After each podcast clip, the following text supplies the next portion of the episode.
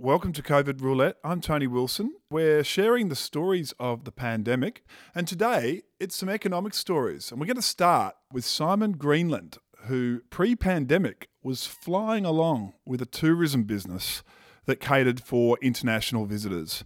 But of course, all that changed.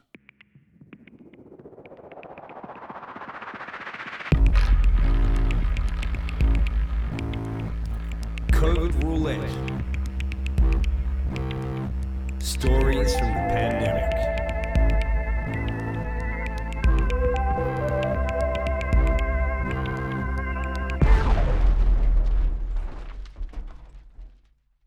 My name is Simon Greenland. I operate a company called theprivatetourguide.com. Pre COVID, I was number one rated company on TripAdvisor in Melbourne with record numbers of tourists and running an amazing business with seven staff, four vehicles, and um, taking people all over the regional areas of Victoria. And I also had three guides in Sydney and three guides in Tasmania.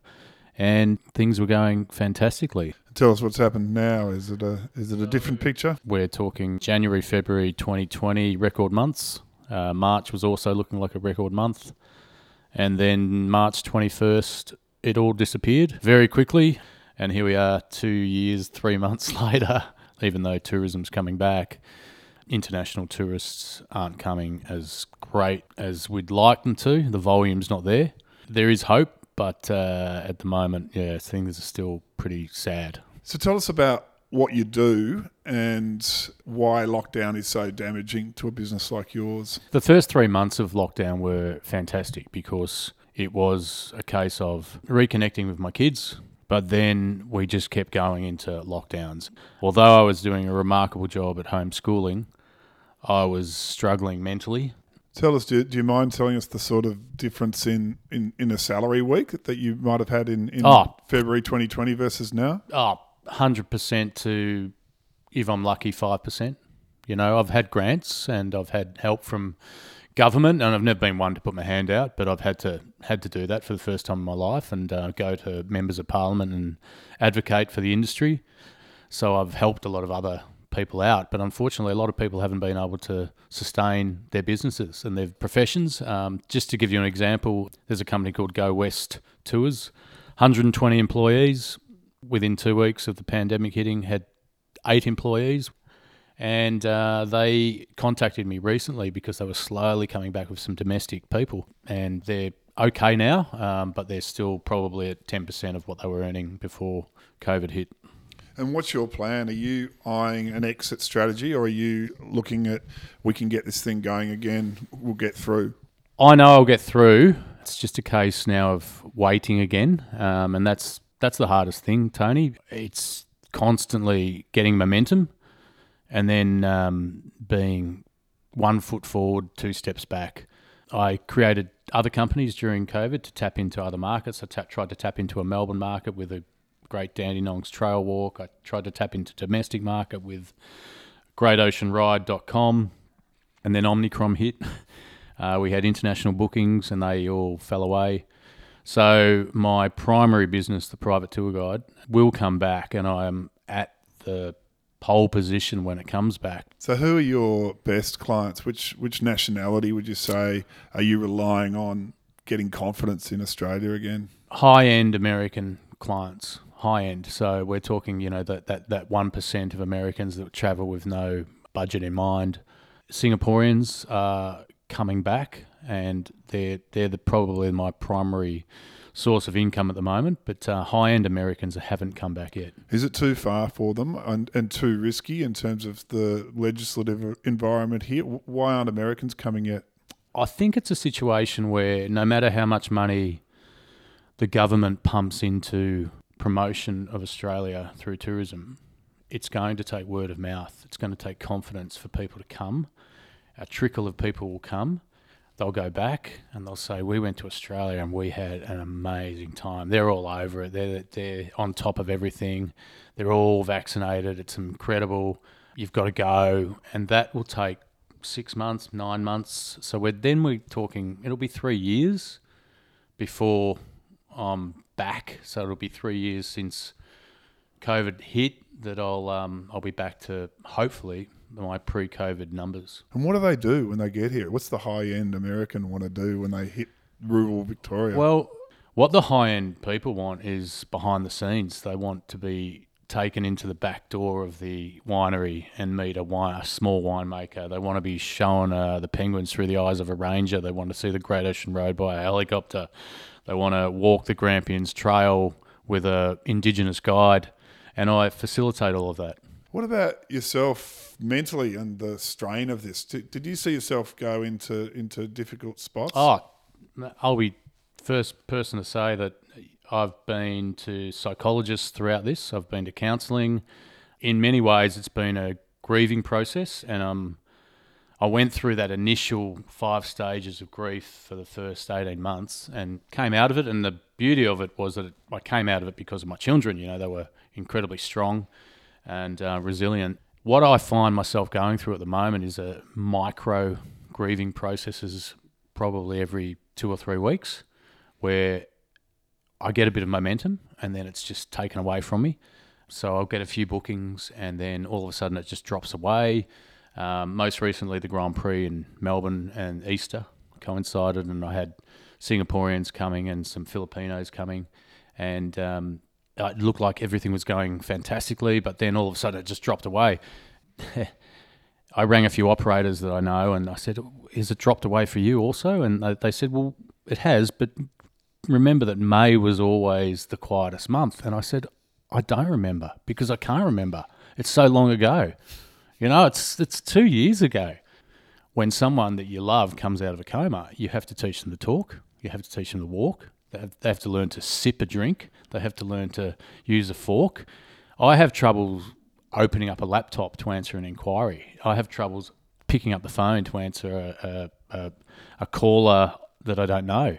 So, you know, I've got a lot of steps to take before I can get back to my usual self pre COVID. Did you see it projected onto your kids? I, I mean, I had some difficulties in lockdown as well. I guess we were, we were dealing with disability and not as many carers and support structures. And I just watched my own personality deteriorate, you know, the, the, the, shortness of temper and this sort of stuff. Have you struggled on that front around here, or, or do you think you've been able to compartmentalise? I've been very lucky that I've had a very supportive wife um, that has been working and um, financially has been able to keep us okay. Um, my kids have been incredibly resilient and I've made a very great effort to never show my frustrations in front of the kids. And the best way to do that I found is to take them on bike rides, to use physical uh, bike rides or, or running or playing in the park or playing basketball, kicking the footy, just to get out of the house as much as possible. And also take them on adventures like during lockdown, you know, going up to uh, the, the local uh, shopping centre and giving them a bowl of noodles or introducing them to um, pig's intestines. You know, it was making every single day an adventure. But at the same time, I was not coping myself. And the minute my wife came home from work, or the minute she came out of her study, if she was in lockdown while she was working, I was done. I was completely finished for the day, and I'd lock myself in my room and put on Netflix and come out, make dinner, and disappear again. It does look as though things are improving. I mean, I've got my brother, I think, is travelling next month. Is it, is tourism coming back? The best way to answer that question, Tony, is to say, have you booked an overseas trip? And how many of your friends have booked an overseas trip? Because you probably thought about it and you really want to take your family overseas and you'd love to go to Bali or you'd love to go to Thailand or you'd love to go to Disneyland or you'd love to go to Scandinavia or Europe, wherever.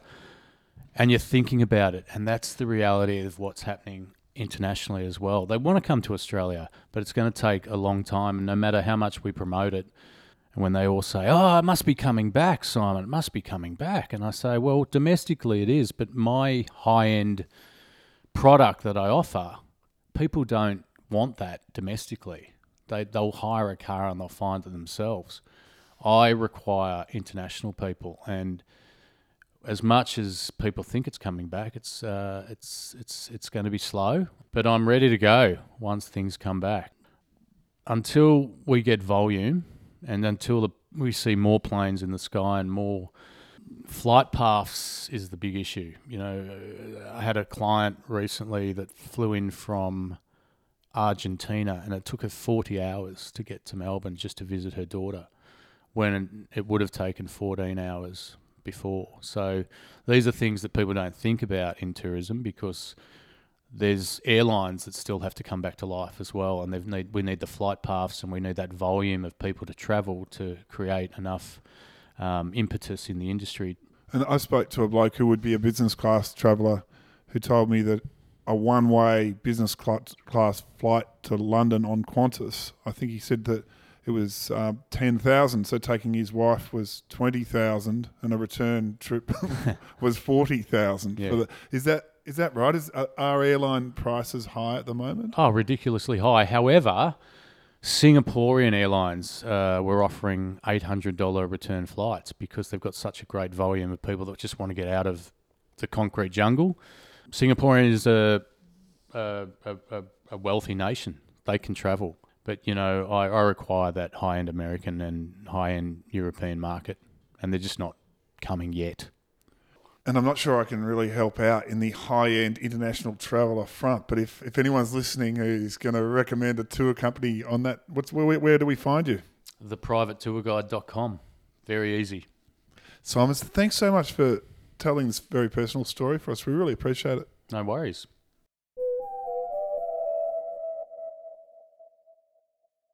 Simon mentioned during his chat that he went back to being a tour guide.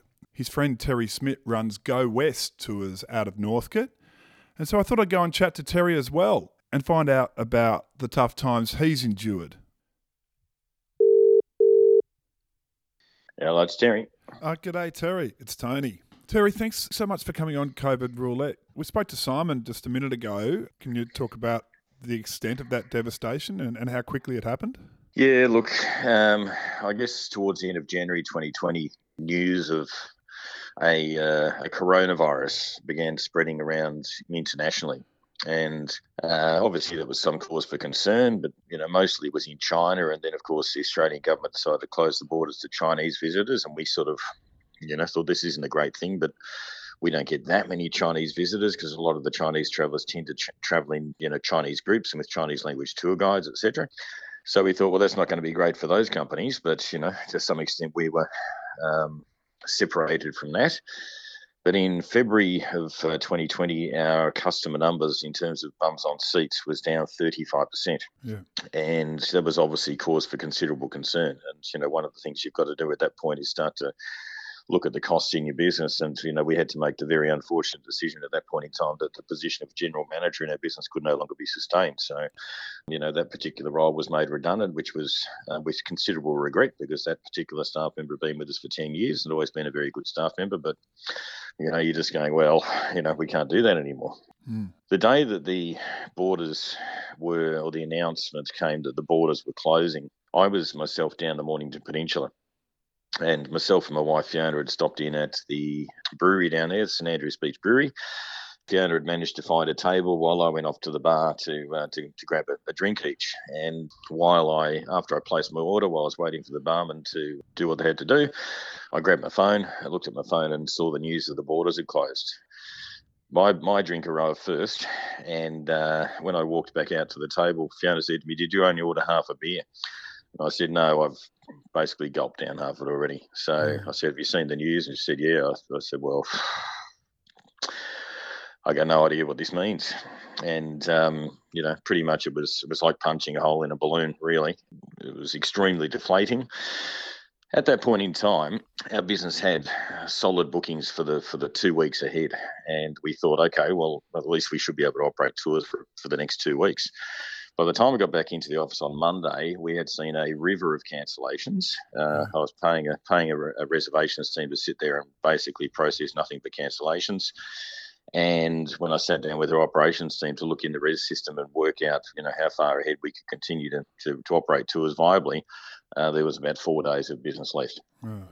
And uh, I remember making that phone call, um, you know, from our depot to uh, to Fiona and saying, you know, I think we got about four days left. And she just said, come home. And I said, well, I haven't got time. I've got too much else to do. Um, but uh, yeah, you know, it was obviously um, probably the, the, worst thing that's ever happened to me, to be honest, mm. in the sense that um, I had the unenviable task in the next couple of days of sitting down and drafting an email to 122 staff uh, who were all casual, casually employed and predominantly tour guides, and essentially saying we have no idea when we're going to have any further work. Mm. And you know, during the course of drafting that email, I just stopped and sobbed oh. on on two occasions.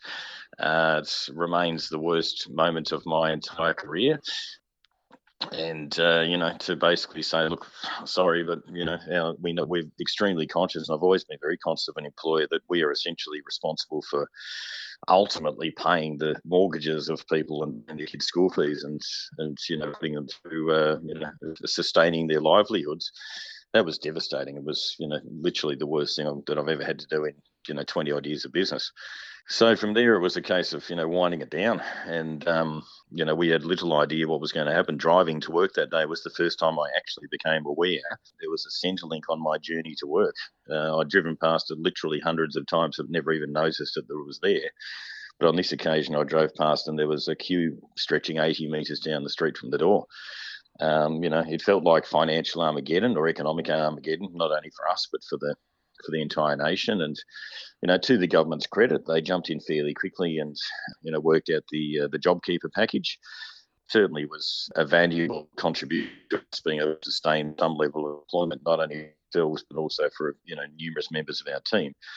But you know, the JobKeeper package obviously had its imperfections, partially because it was obviously thrown together so quickly. But you know, we were in a situation where uh, I think that a total of about 60 of our staff actually qualified for JobKeeper based on their their duration of tenure with us. But you know, we weren't likely to see any funds for you know six weeks or, or longer, and that would have worked out to us having to somehow come up with two hundred and seventy thousand dollars worth of, of funding um, at a time when we weren't receiving any payments from from agents for services that we had already provided to that point in time. Um, you know, we had a number of agents go bust. We had one agent that, you know, basically contacted us and said, look, I can pay you $100 a month until it's paid down. Uh, but I want to say that I hold that agent in high regard because, to their credit, they continued to communicate with us. They did com- continue on the basis of paying us $100 a month to deplete their their debt to us. So we had a number of other agents who simply ceased all communication, um, whether they were themselves in a state of economic paralysis. You know, we, we found it impossible to pursue debts, to, to chase down money that was owed to us at a time ourselves when we basically had no revenue and had to basically allow staff. So realistically, for the next four months, we had about 10 or maybe a dozen staff on the JobKeeper program. But after four months, we literally began to run out of things to do. Mm. We weren't running any tours. We'd done all of the spring cleaning of our fleet that we could do and all the minor service work that we could do ourselves. We'd had our reservation staff checking all of our online listings. We'd had them entering, you know, details into databases of an accumulation of of uh, business cards, etc., that have been collected at trade shows and things like that. So all those jobs that you thought you'd never get around to, we basically did but eventually came to a point where we ran out of things for them to do and essentially had to say, well, look, you might as well go and find another job. Um, you know, the job keeper, as much as it was 750 bucks a week, was, you know, a lot less than most of them were used to earning. And, you know, we simply suggested they go and find some other employment. And many of them have, have come back to us, which is, you know, terrific. But it was two years. You know, the, the, the, the last tour that we operated in COVID was um, on the 22nd of March 2020 there was a long period where, it was actually unlawful for us to operate tours, and we did run a couple of charter tours at times when the restrictions eased, and you know Victorians were looking at doing trips out to the Yarra Valley and things like that. We did a small number of, of group charters, but ultimately the, the, the first tour that we ran upon the emergence from COVID was on the 10th of January this year, 2022. So there was a period of very nearly two years where we ran no tours at all. And and, and what was the the loss of staff? I mean, would you say you lost fifty percent permanently, or have you lost twenty five percent? At the beginning of COVID, we had 132 staff on our books. Um, you know, we literally went to a point where there were three staff on our books, including myself and my wife Fiona. Um, you know, we kept other staff, you know, technically on the books, but weren't paying them. And, you know, they were essentially um, asked to, you know, work out a situation where they, you know, retain employment with us and not break the uh, tenure of employment. And essentially that meant them writing us a letter and asking to go on unpaid leave. Mm. So we did that, and you know some of those stuff have come back. But no, look, in, in returning from COVID, I think right at the moment we have about 24 staff on our books. So we're down from 132 down to basically three, and now back up to 24. And you know, in in returning from COVID, we're now in a in an absolute crisis of uh, staff because you know the business is beginning to come back, and we simply find ourselves in a position where the recruitment realities are the, the worst we've ever seen in the in the history of our business by a long way. Um, and you know we're endeavouring to recruit staff in a time when there's uh, massive staff shortages right throughout the economy. And Terry, how how low did you go? Simon Simon told me he went pretty low. How did you feel at the worst of this? Oh, look, um, I'd like to think that I managed to re- retain some level of um, of uh, level-headedness and, and even temperament. I mean, one of the things that I guess uh, gave me some comfort is the knowledge that it was entirely beyond my control and that I hadn't personally stuffed up. Um, you know, I have made a number of mistakes across the, uh, the, the journey of running a business over a long period of time, and they're the ones that make me feel feel in worse shape, I suppose. At the time when, that we uh, told our staff that they might as well go and find a job, it occurred to me that it was probably a good idea that I myself go and find a job too. And having been self-employed for 20 years, it was you know a somewhat daunting prospect. I actually printed some flyers and stuck them in various letterboxes around the neighbourhood and uh, did some lawn mowing for a little while. And then uh, I was fortunate enough that a, a, a, friend who I know through one of my uh, children's schools told me that their, their business was uh, recruiting and that I should send an email to, to this particular email address. And I ended up picking up a job in the healthcare sector. So I became a logistics manager in a company that was doing COVID testing and vaccination. Right. So it gave me something daily to get out of bed and go and do, which was great to have your head in a space that said I'm actually doing something, and contributing, rather than waking up and staring at a wall. Um, you know, it gave me an income, it gave me a, a experience in a whole different industry, and it, it, being an industry that was actually about COVID suppression and so on, it was actually you know made me feel like I was at least contributing towards the end of the pandemic, as small as my role might have been.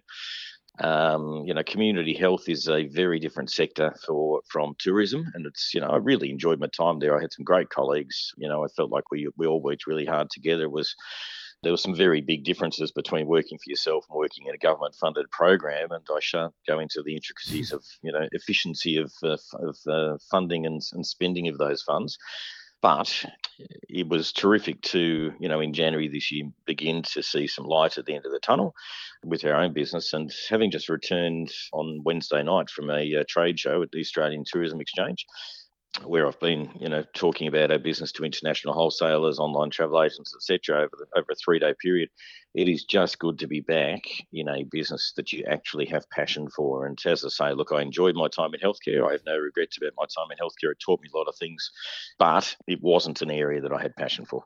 And, and tourism is absolutely something that I have passion for.